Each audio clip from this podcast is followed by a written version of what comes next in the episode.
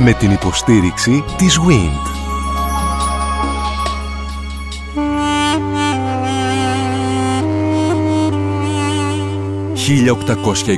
«1821» Μια συναρπαστική σειρά ραδιοφωνικών ντοκιμαντέρ στον Sky 100,3. Έγερασα μωρές παιδιά Πενήντα χρόνους κλέφτης.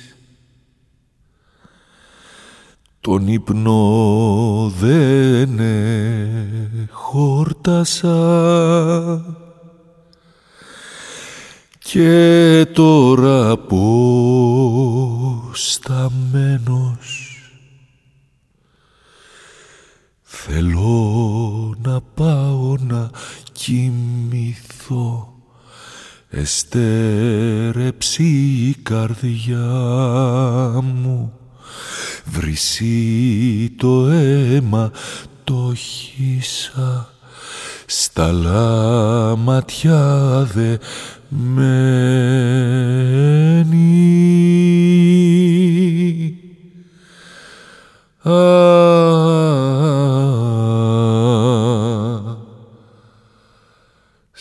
Στα λαματιά δε μένει.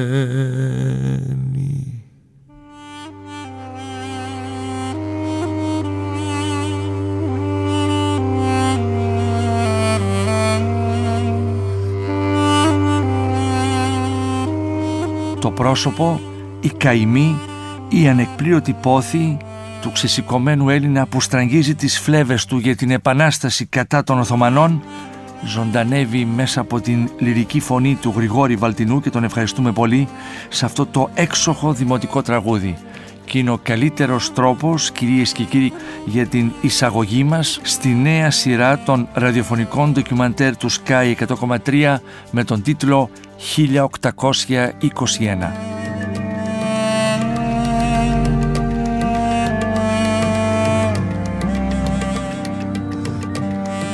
Η ιστορία της Επανάστασης των Ελλήνων κατά των Οθωμανών με την επιστημονική επίβλεψη του καθηγητή Θάνου Βερέμι. Όπως ήδη μπορεί να γνωρίζετε, στο πεντάτομο εκδοθέν έργο καταγράφεται η ιστορία των Ελλήνων σε αυτό το εμβληματικό γεγονός, δηλαδή της Επανάστασης και του ξεσηκωμού των Ελλήνων κατά της υψηλής πύλης στην Κωνσταντινούπολη από την προεπαναστατική περίοδο έως την ίδρυση του νεοελληνικού κράτους. Γι' αυτό είναι και εμβληματικό το γεγονός στην ιστορία μας η Επανάσταση του 1821, γιατί επί της ουσίας είναι η έναξη της νεοελληνικής ιστορίας. Πάνω σε αυτό το έργο βασίζεται και η σειρά των ραδιοφωνικών ντοκιμαντέρ που σε λίγο θα αρχίσει κυρίες και κύριοι. Με τη βοήθεια του καθηγητή κ. Θάνου Βερέμη και των άλλων συγγραφέων του έργου θα προσπαθήσουμε να σας παρουσιάσουμε τη νεότερη ιστορία μας. Ίσως για πρώτη φορά να τολμούμε να διηγηθούμε την ιστορία κοιτάζοντας και πίσω από τους μύθους. Θα μάθουμε για την ελληνική κοινωνία της εποχής, τις δομές της, τους ήρωες της Επανάστασης, τις ηρωικές μάχες, αλλά δυστυχώς και για τις εμφύλιες συγκρούσεις. Μέσα από τα ραδιοφωνικά ντοκιμαντέρ θα προσπαθήσουμε να ψηλαφίσουμε πώς από μια κατακαιρματισμένη κοινωνία συστάθηκε το νεοελληνικό κράτος. Φίλες ακροατές, φίλοι ακροατές του ΣΚΑΙ 100,3 σας εύχομαι καλή ακροάση. Σε αυτήν την προλογική εκπομπή κυρίες και κύριοι μαζί μας ο καθηγητής κ. Θάνος Βερέμης που έχει την επιστημονική επίβλεψη της τηλεοπτικής σειράς αλλά και του πεντάτομου έργου που εκδόθηκε. Καλώς ήρθατε κύριε Βερέμη. Καλώς σας βρήκα. Ο κύριο, κύριος Πέτρος Τατσόπουλος ο οποίος είναι ο παρουσιαστής της τηλεοπτικής σειράς. Κύριε Τατσόπουλε καλημέρα σας. Γεια σας. Κύριε καθηγητά, πολλής λόγος γίνεται στις ημέρες μας για τη λέξη έθνος και την έννοια της λέξης αυτής. Αλήθεια, τι είναι έθνος, τι σημαίνει έθνος; Δεν υπάρχει αμφιβολία ότι αυτό που εκφράζει η λέξη έθνος, η οποία όμως είναι μεταγενέστερη του ελληνικού έθνους όπως την αντιλαμβάνεται ο κόσμος υπήρξε, προϋπήρξε με άλλες βέβαια ονομασίες η γνωστότερη είναι το γένος των Ελλήνων γιατί το γένος, γιατί το γένος εκφράζει και το θρησκευτικό περιεχόμενο της ταυτότητας των Ελλήνων πάρα πολλά χρόνια πριν από την Επανάσταση του 21. Το έθνος είναι ένας όρος που υπάρχει βέβαια στην αρχαιότητα αναμφίβολα αλλά σημαίνει διαφορετικά πράγματα. Σημαίνει συνήθως στην αρχαία Ελλάδα συνάθρηση ανθρώπων, συνάθρηση εθνών καμιά φορά μιλούν, ομιλούν για το έθνος των Αθηναίων ή για το έθνος των Σπαρτιατών. Δεν σημαίνει δηλαδή αυτό που σημαίνει σήμερα ο όρος, δεν σήμαινε. Στην περίοδο του Βυζαντίου περίπου ο όρος υφίσταται έκλειψη διότι οι εθνικούς έλεγαν τους ειδωλολάτρες. Άρα έθνος σήμαινε ειδωλολατρία κατά κάποιο τρόπο. Επανέρχεται ο όρος μετά τη Γαλλική Επανάσταση και ίσως λίγο πριν από αυτή. Νομιμοποιείται ασφαλώς από τη Γαλλική Επανάσταση. Τι σημαίνει έθνος νασιών στη Γαλλία σημαίνει οι Γάλλοι οι πολίτες οι οποίοι ξεσηκώνονται εναντίον του παλαιού καθεστώτος. Καρατομούν το βασιλέα και έρχονται στην εξουσία πλέον έρχεται η λαϊκή βούληση, η γενική βούληση όπως έλεγε ο Ζαν Ζακ Ρουσό. Έκτοτε ο όρος έθνους σημαίνει αυτό. Αλλά σημαίνει τι, συντεταγμένο έθνος. Και αυτή την έννοια διατηρεί πάρα πολλά χρόνια ακόμα και σήμερα. Όταν λέμε έθνος εννοούμε δύο πράγματα. Εννοούμε την εθνότητα την ελληνική, αλλά όχι οποιαδήποτε εθνότητα, γιατί η εθνότητα η ελληνική υπάρχει και στην Αυστραλία και στην Αμερική και στη Γερμανία, σε όλα τα μέρη του κόσμου. Εννοούμε τη συντεταγμένη εθνότητα. Δηλαδή το έθνος είναι η συντεταγμένη εθνότητα, η πλειοψηφούσα συντεταγμένη εθνότητα που υπάρχει στην Ελλάδα. Μέχρι το 1821 το ελληνικό γένος είναι συντεταγμένη ε, κοινότητα για να συγκροτεί το ελληνικό έθνος. Δεν είναι συνδεταγμένη με τη σύγχρονη έννοια του έθνους κράτους.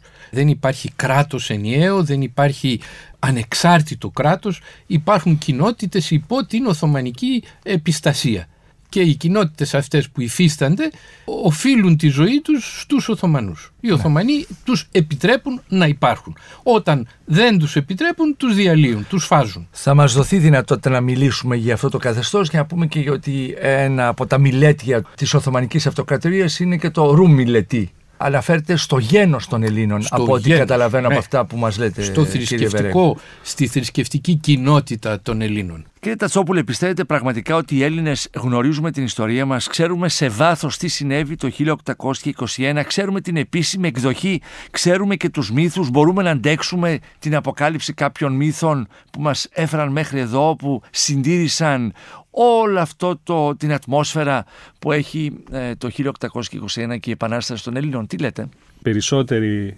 συμπατριώτες μας αυτή τη στιγμή πραγματικά διψάνε να μάθουν την αληθινή ιστορία της Επανάστασης.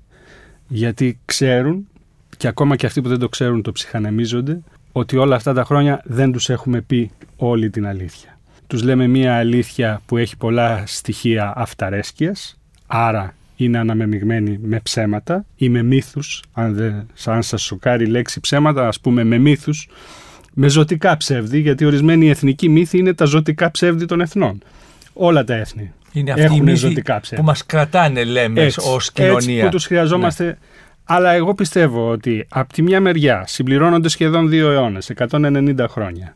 Από την άλλη πλευρά δεν έχουμε κάποιο ανοιχτό αν μου επιτρέπετε, αλυτρωτικό μέτωπο αυτή τη στιγμή. Δεν έχουμε τέτοιου είδους. Δεν είμαστε. Θα σας έλεγα δηλαδή ότι θα ήμουν πολύ πιο προσεκτικός. Πιο σφιγμένος, αν είχαμε ένα μπροστά μας Αν θα έπρεπε να πω την αλήθεια στο έθνος.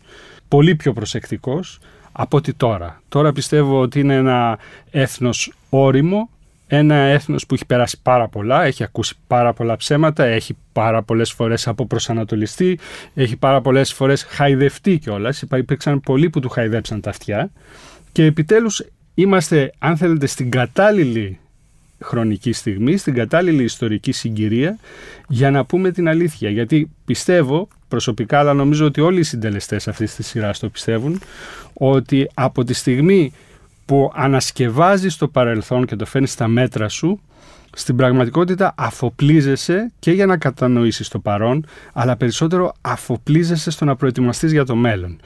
Δεν είναι μια στήρα ακαδημαϊκή έτσι... Και ποιες είναι οι εγγύσεις για να σας Διένεξη. πιστέψει η κοινή γνώμη, κύριε Τατσόπουλε; Οι εγγύησεις θα έλεγα ότι είναι τα ίδια τα ονόματα των συντελεστών. Εδώ πέρα δεν φέραμε απλώς μερικούς ανθρώπους που έχουν απόψεις, φέραμε, αν μου επιτραπεί η έκφραση, τους κορυφαίους ιστορικούς και πολιτικούς επιστήμονες αυτή τη στιγμή, όχι μόνο στην Ελλάδα, αλλά και στο εξωτερικό. Και ναι, ζητήσαμε τη γνώμη και των ακαδημαϊκών από την Τουρκία, φυσικά. Φυσικά, ήταν το αντίπαλο δέος αυτού του έθνους στην Επανάσταση. Φυσικά και θέλαμε τη δικιά τους γνώμη. Φυσικά για- και έπρεπε να δούμε λίγο και την αίσθηση των αναλογιών. Ποια αίσθηση αναλογιών έχουν οι Τούρκοι; Οι Τούρκοι πραγματικά θεωρούν, θα το πούμε ίσως και αργότερα, θεωρούσαν επανάσταση αυτό που έγινε. Ανταρσία, αταξία, κάτι που τους θορύβησε. Εγώ θα, όσες φορές έχω συζητήσει, όχι μόνο με Τούρκους ιστορικούς, αλλά και με Τούρκους γενικά, θα έλεγα ότι το θεώρησαν ότι ήταν η πρώτη κλωστή με την οποία ξεκίνησε το ξύλωμα. Το ξύλωμα της Οθωμανικής Αυτοκρατορίας. Και αυτό αν θέλετε δεν συγχώρησαν στην Επανάσταση. Ότι η Επανάσταση ήταν η πρώτη πετυχημένη Επανάσταση στην Οθωμανική Αυτοκρατορία και ο μεγάλος ασθενής ήταν το ξύλωμα της Ραφής και ο μεγάλος ασθενής σε λιγότερο από έναν αιώνα απεβίωσε πλήρως το 1918-19. Νομίζω ότι οι περισσότεροι συμπατριώτες μας διψάνε αυτή τη στιγμή να μάθουν το τι πραγματικά έγινε. Κύριε Βερέμι, ποια είναι η οπτική και ποιο είναι το- η κεντρική ιδέα που διαπερνά ως αντίρρηψη πια σε αυτό που λέει ο κύριος Τατσόπουλος στην- τον πετάτομο έργο του εκδοθέν. Κύριε Πορτοσάλτε, η κυρίαρχη αντίληψη, η οποία άλλωστε αποδίδεται και από τον τίτλο του βιβλίου που είναι «Η γένεση ενός έθνους κράτους», είναι η δημιουργία του ελληνικού κράτους. Αυτή είναι η μεγίστη καινοτομία και το μεγάλο επίτευγμα της ελληνικής επανάστασης. Είναι μια πολύ επαναστατική εξέλιξη. Τι σημαίνει έθνος κράτος, σημαίνει συντεταγμένο πλέον έθνος με κράτος δικό του, σημαίνει ανεξαρτησία, σημαίνει δημόσιο υπαλληλία, σημαίνει στρατός κρατικός, σημαίνει κυρίως, και αυτό είναι το πιο βασικό, εκπαίδευση κρατική, ελληνική. Κύριε Βερέμι, από την αρχαιότητα ο όρος Έλληνας είναι ο άνθρωπος ο οποίος μετέχει της ελληνικής παιδείας. Αυτή δεν είναι η έννοια. Ο όρος Έλληνας προϋπήρξε πριν από πάρα πάρα πολλούς αιώνες, επανήλθε το 18ο αιώνα και χρησιμοποιήθηκε σποραδικά ιδίως όταν αναφερόταν κάποιος στην ελληνική παιδεία του ατόμου τον οποίον προσδιορίζω ως Έλληνα. Είναι ενδιαφέρον ότι ο βλάχος διαφωτιστής Δανιήλ από τη Μοσχόπολη έλεγε στους Βαλκάνιους αδελφούς ε, χαρείτε Βαλκάνοι αδελφοί διότι θα γεννείτε Έλληνες. Τι εννοούσε, εννοούσε ότι θα αποκτήσετε αυτήν την ε, μοναδική παιδεία του διαφωτισμού στα Βαλκάνια που είναι η ελληνική. Φορέας διαφωτισμού, φώτισης. Αυτό εννοούσε ο Δανίλ Μοσκοπόλιος και αυτό εννοούσαν και πάρα πολλοί σύγχρονοι όπως ο Ρήγας, άλλος μεγάλος βλάχος διαφωτιστής. Ποιος θα αρνηθεί σε αυτούς τους ανθρώπους την ιδιότητα του Έλληνα. Ουδής. Έλληνες έγιναν οι μετέχοντες στη μετέρα παιδεία. Είναι μια πολιτισμική άνοδος ας το πούμε έτσι και έτσι την αντιλαμβάνονταν όλοι και αυτοί και ο Κοραής αργότερα. Κύριε Τατσόπουλε, το γένος των Ελλήνων υπάρχει πριν από την έναρξη της Επανάστασης, έτσι δεν είναι; Κανένας δεν αμφισβήτησε ότι το γένος των Ελλήνων προϋπήρχε της Ελληνικής Επανάστασης.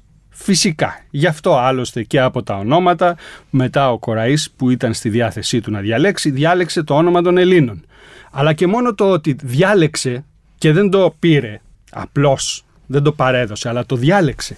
Είχε τρεις επιλογές. Γρεκοί, Ρωμιοί, Έλληνες. Διάλεξε το όνομα Έλληνες. Το ότι επέλεξε σημαίνει ότι για την εποχή του δεν ήταν αυτονόητο όσο είναι για μας. Εμείς όσο και αν ακούγεται οξύμορο, παράδοξο, όπως και αν θέλετε πείτε το, είμαστε περισσότερο Έλληνες.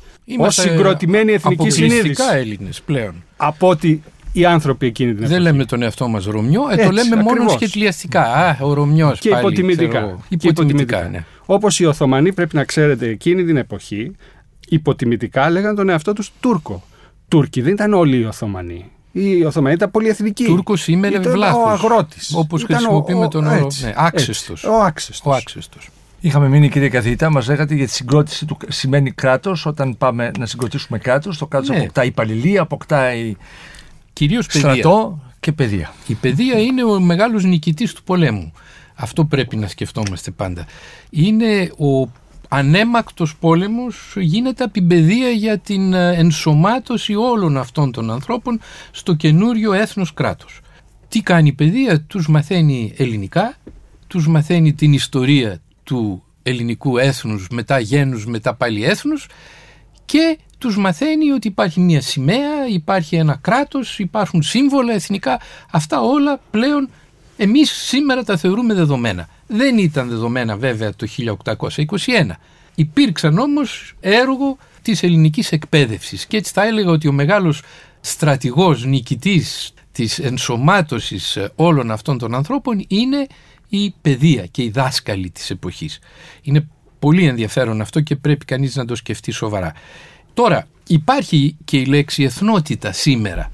Μαθαίνουμε το έθνος, την εθνότητα, συνεπώς μπορεί κανείς να μιλήσει για εθνότητα ελληνική σε πάρα πολλά μέρη του κόσμου. Το έθνος κυρίως βρίσκεται στη χώρα που είναι συντεταγμένο, δηλαδή στην Ελλάδα. Η πλειοψηφούσα συντεταγμένη εθνότης είναι το έθνος. Με αυτή την έννοια εξηγείται και ο όρος η γέννηση ενός έθνους. Ότι για πρώτη φορά στην ιστορία ο Έλληνας, οι Έλληνες συγκροτούνται εις κράτος.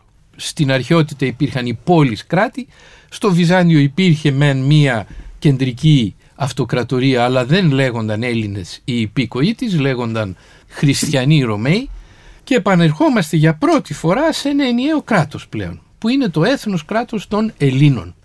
Ο Κοραής είναι η κεντρική μορφή που δίνει νόημα σε όλα αυτά, κύριε Βερέμι. Αναμφίβολα. Ο Κοραής είναι ο ηθήνο νους στην δημιουργία, αν θέλετε, όχι εκ του μηδενός βέβαια, α, στη δημιουργία όμως μιας νέας εθνικής κρατικής συνείδησης. Και είναι ο άνθρωπος ο οποίος έρχεται από τη Γαλλία από που αλλού, φέρνει τις ιδέες του διαφωτισμού στην Ελλάδα, προβληματίζεται όντας στη Γαλλία πάντοτε, προβληματίζεται για το περιεχόμενο αυτής της εκπαίδευσης, δεν αγαπάει το Βυζάντιο, πρέπει να το πούμε αυτό, δεν αγαπάει το περιεχόμενο της μη κοσμικής ιδεολογίας του Βυζαντίου, προτιμά την αρχαιότητα και γι' αυτό κάνει και ένα άλμα στο παρελθόν. Λέει στους νεοέλληνες διαβάστε τους αρχαίους. Ξαναδιαβάστε τους αρχαίους ή διαβάστε τους για πρώτη φορά για να αποκτήσετε τη νέα σας συνείδηση και θα την αποκτήσετε αυτομάτως. Είναι μάλιστα και ο λίγον, ε, όχι ο λίγον, πολύ σκεπτικός για το αν έπρεπε η Επανάσταση να γίνει το 1821. Ο Κοραής έλεγε ότι πρέπει να περιμένουμε αρκετές δεκαετίες για να εμπεδώσουν οι Έλληνες την νέα διαφωτιστική ιδεολογία ώστε να μπορέσουν να βγουν ενσυνείδητα ε, στην Επανάσταση. Βέβαια η ιστορία δεν γράφεται από τους διανομένους μόνον, γράφεται από χιλιάδες παράγοντες, αλλά ο Κοραής σίγουρα είναι η σοβαρότερη επιρροή στη δημιουργία του ελληνικού έθνους κράτους. Κύριε Τατσόπουλε, κρατούμε λοιπόν τον Αδαμάντιο Κοραή όπως μας το περιγράφει ο κύριος Βερέμις ότι δίνει τον προσανατολισμό και φτάνουμε στο γεγονός εκείνης της επαναστάσεως. Η σκηνή αυτή όπως είχε αποτυπωθεί, όπως τη διδαχθήκαμε και την διδάσκονται γενναίες επιγενεών.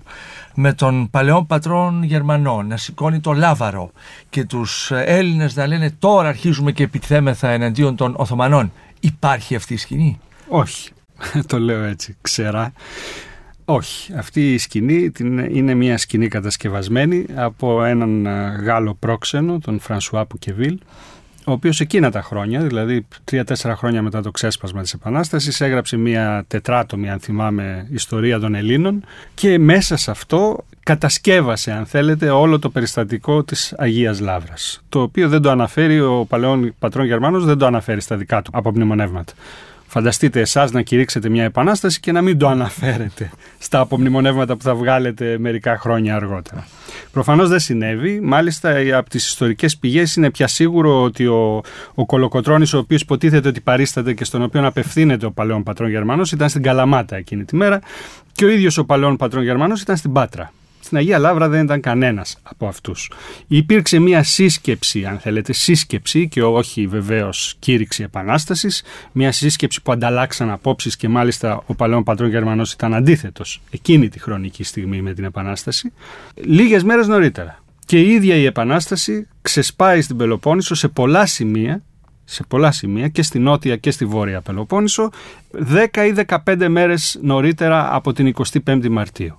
Τώρα γιατί το, κάνει, γιατί το κάνει ο Πουκεβίλ ναι, αυτό το ναι. πράγμα, γιατί κατασκευάζει αυτή την εικόνα; Ακόμα και τα λόγια τα οποία λέει ο παλαιόν πατρόν Γερμανός, για να σας τα πω με την αργό του διαδικτύου σήμερα, είναι copy-paste από τη βίβλο.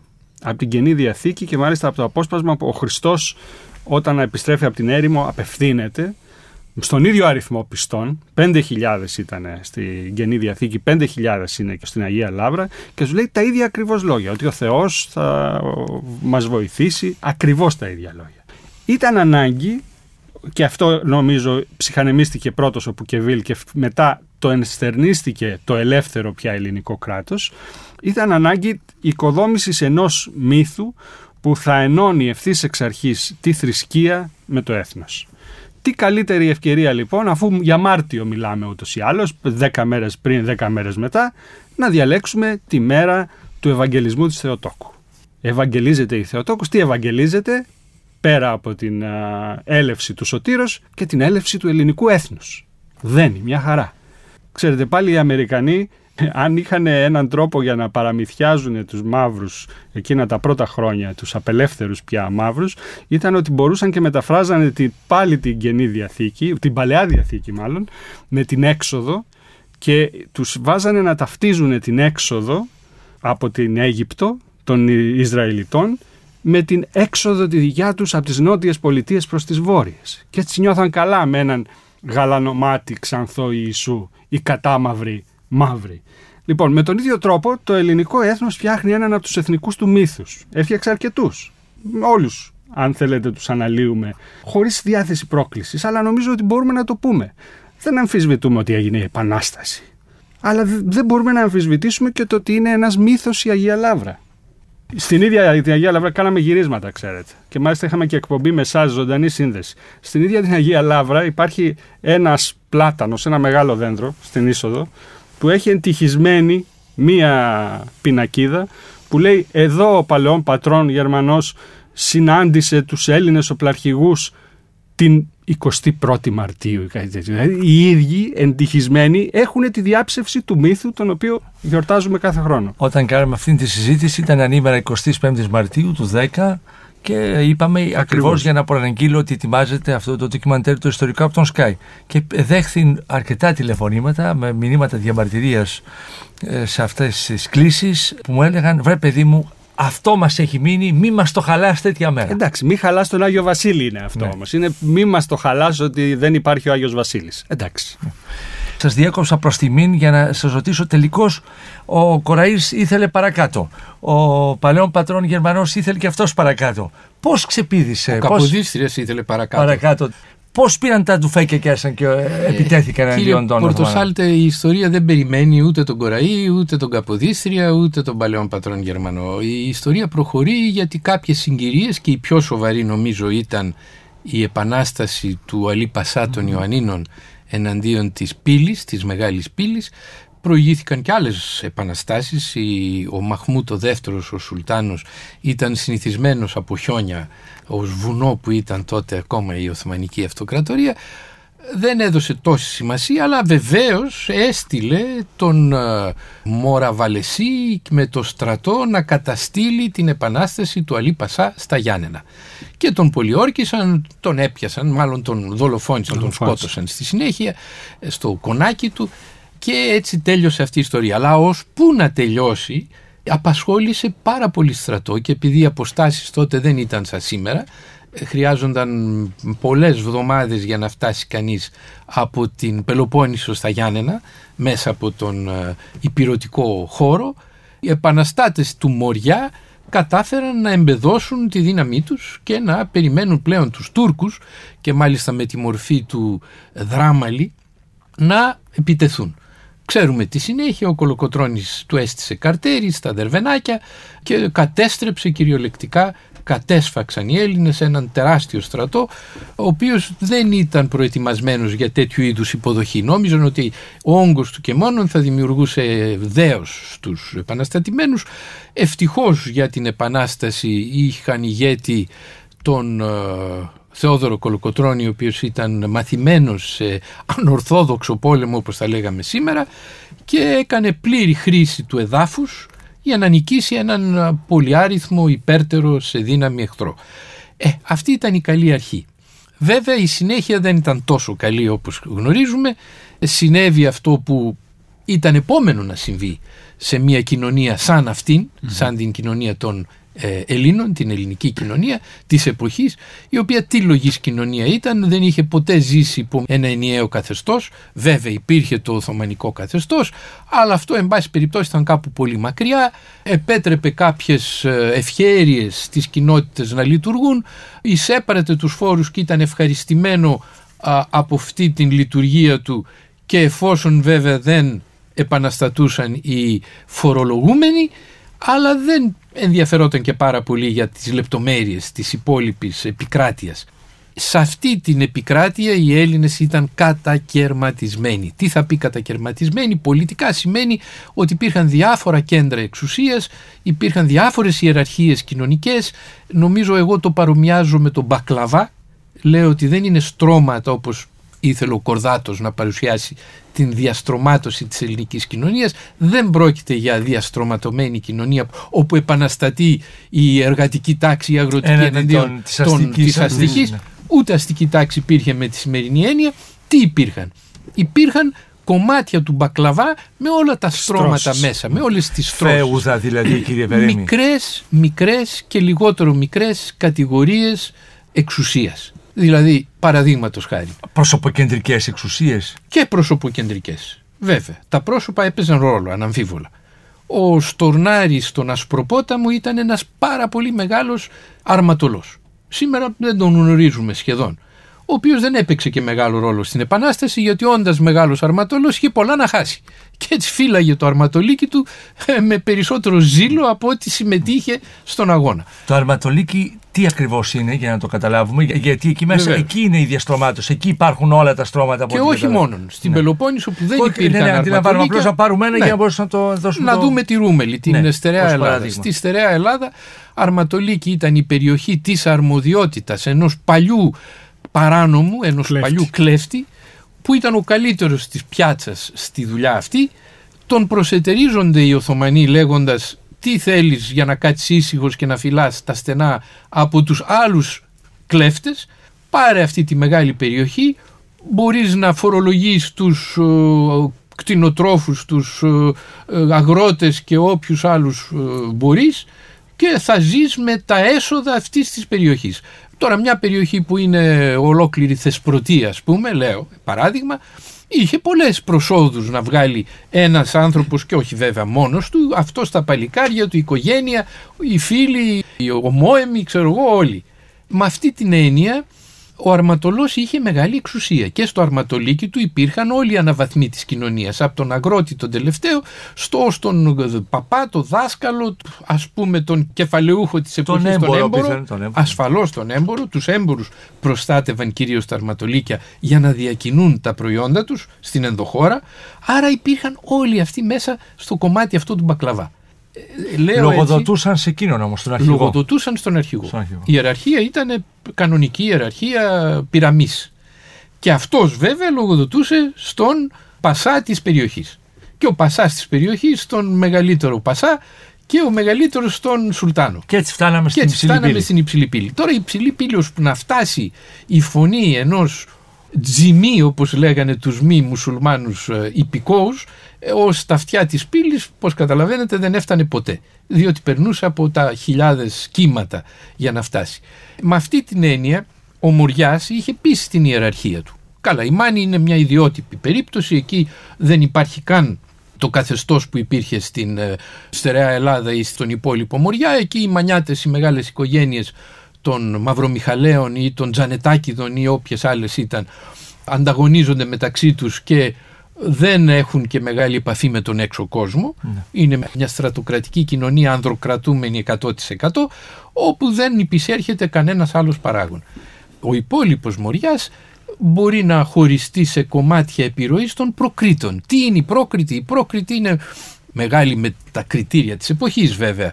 Κάτοχοι γης οι οποίοι εμπορεύονται το προϊόν της γης και έχοντας κεφάλαια στη διάθεσή τους προπληρώνουν τους φόρους και στη συνέχεια τους εισπράττουν.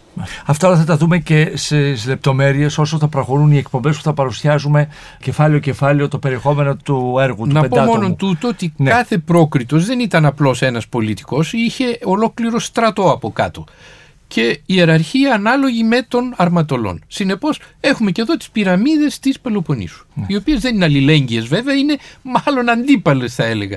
Υπάρχει σε αυτό το σύστημα μια εγγενής αντιπαλότητα και αυτές οι εγγενείς αντιπαλότητες εκφράζονται όταν πλέον γίνεται ζήτημα ποιος θα ανέμεται του νέου κράτους. Ποιος θα το φτιάξει, ποιος θα το ποδηγετήσει. Πόσο διαβάσατε κύριε Τατσόπουλε για να επιτελέσετε το έργο σας ως παρουσιαστού αυτής της ε, τηλεοπτικής σειράς που αναφέρεται στο 21. Πόσο περισσότερο φαντάζομαι. Κοιτάξτε, ναι, είχα έφεση από πριν, αλλά. Έφεση στα γράμματα. στην έρευνα. γιατί- Νέος φανατικός για γράμματα, λέει και ο Καβάπης. στην, στην έρευνα. Αυτό ήταν μια καλή ευκαιρία. Πάντοτε πίστευα ότι δεν είναι μια απλοϊκή ιστορία, τουλάχιστον μια σχηματική ιστορία όπως τη μαθαίνουμε στο σχολείο. Τώρα μου δόθηκε η ευκαιρία να δω όλες τις πλευρές, να δω καλλιδοσκοπικά την Επανάσταση, να δω και τις σκοτεινές πλευρές. Δεν είναι τυχαίο ότι και σε αυτή την ε, περίοδο κάναμε το θαύμα μας, κάναμε δύο εμφυλίους πολέμους. Δεν είναι τυχαίο αν θέλετε ότι στις περισσότερες σειράξεις που έχουμε με κάποιον ε, εχθρό, εξωτερικό εχθρό, σκοτώνουμε περισσότερους δικούς μας ανθρώπους Παρά τον ή εχθρό. ίδιους σχεδόν παρά τον εχθρό. Ο κ. Βερέμης λέει ότι είναι κατόρθωμα ότι, ότι κάναμε Έτσι, την επανάσταση έτσι. με αυτά τα καταφέρνουμε, δεδομένα. καταφέρνουμε να μεταποιούμε κάθε σύγκρουση σε εμφύλια. Αυτό που πραγματικά θα σοκάρει όποιον παρακολουθήσει αυτή τη σειρά θα δει πόσο βαθιά είναι τα αίτια της σημερινής μας κακοδαιμονίας. Δηλαδή θα δει ότι είναι απίστευτα επικαιρική αυτή η σειρά. Έχουν γίνει τα ίδια λάθη από... Πού να σας πω, από το πρώτο δάνειο που πήραμε από την Αγγλία, που χρειαστήκαμε δεκαετίες ολόκληρες. Την αδυναμία συγκροτήσεώς μας καταρχήν ως κράτος. Σπαταλήσαμε αυτό το δάνειο. Ότι αυτό το δάνειο δεν πήγε καθόλου στην Επανάσταση. Απλώς πήγε ένα μεγάλο του μέρος στο πώς οι μισοί Έλληνες να κάτσουν ήσυχοι και να μην κάνουν φασαρία στους άλλους μισούς Έλληνες. Στο πώς να μην έχουμε δύο κυβερνήσεις.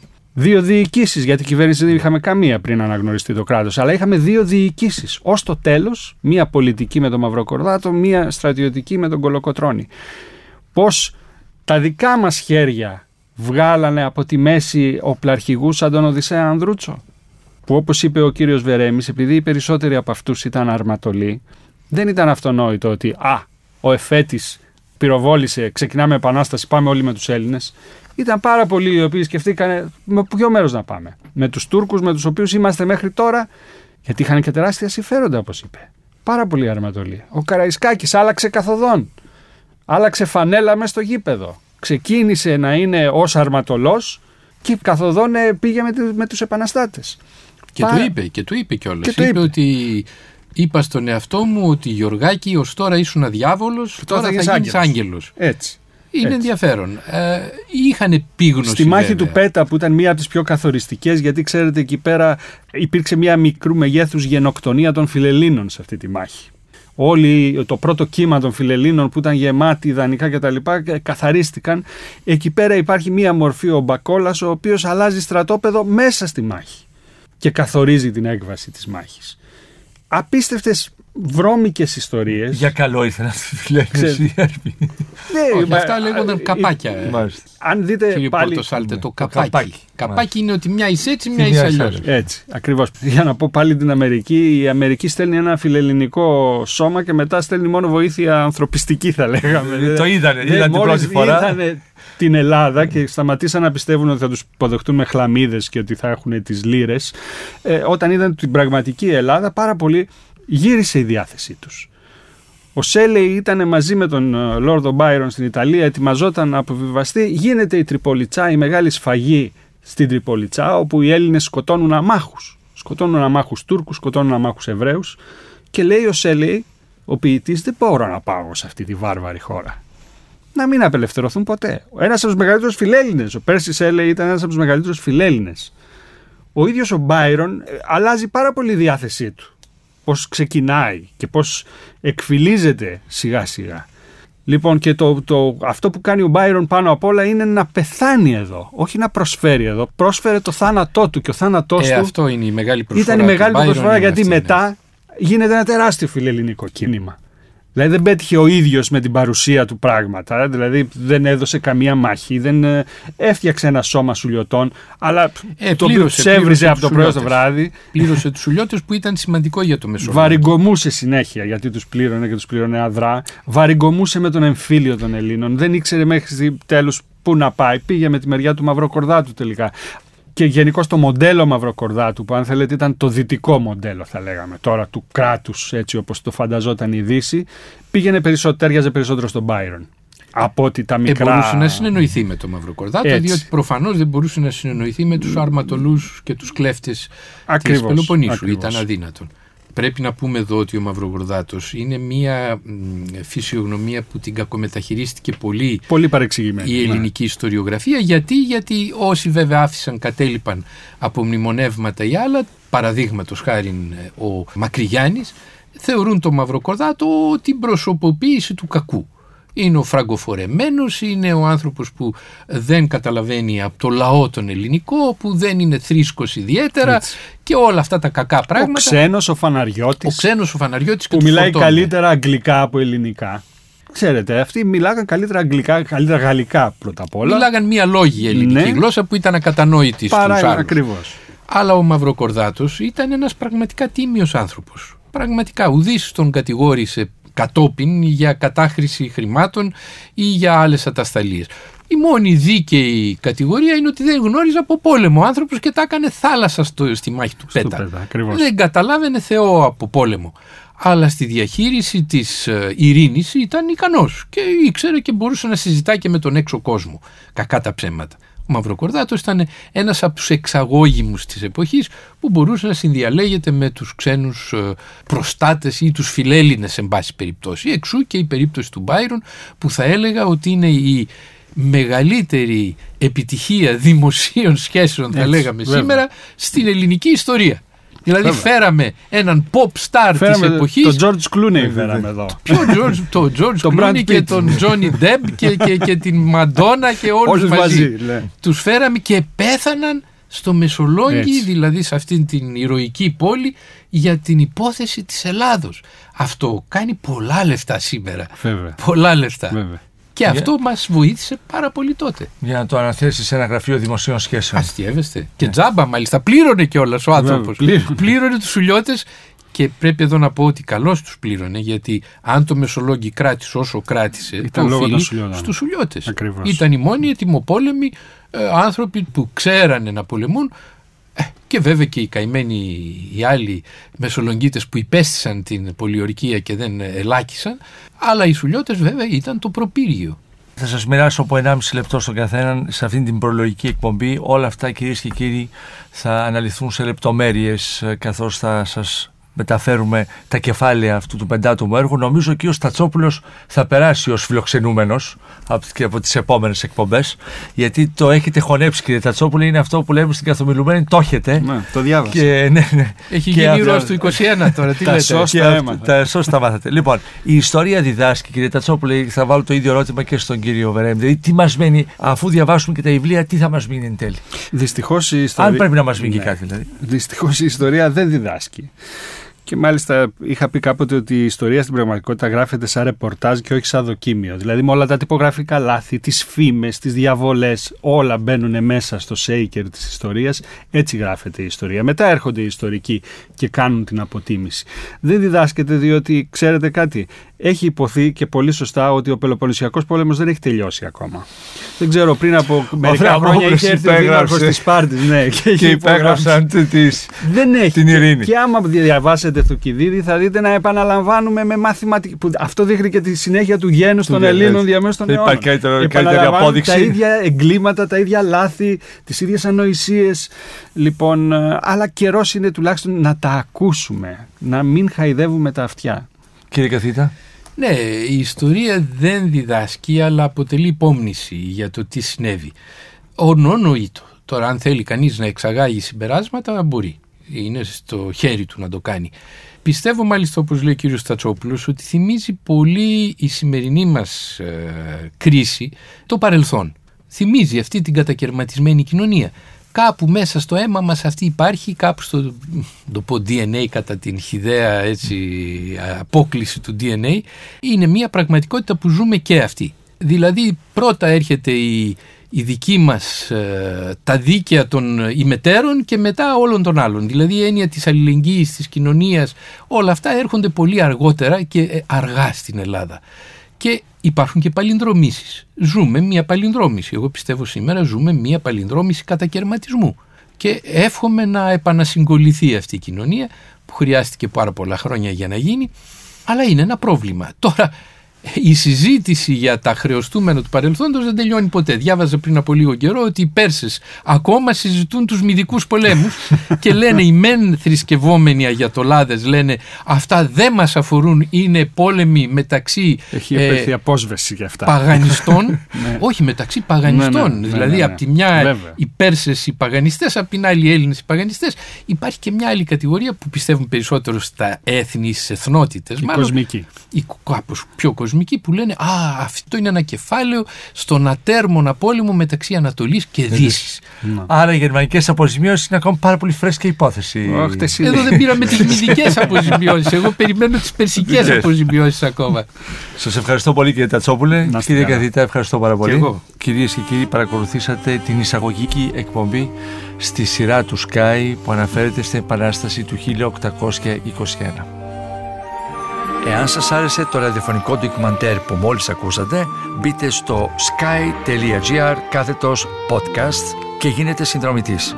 Περιμένουμε όμως και τα σχόλιά σας ή ακόμα καλύτερα την κριτική σας στα iTunes. Η δική σας κριτική στα iTunes θα βοηθήσει και άλλους Έλληνες σε όλο τον κόσμο να ανακαλύψουν τα νέα podcasts του Sky και να γνωρίσουν την ιστορία μας.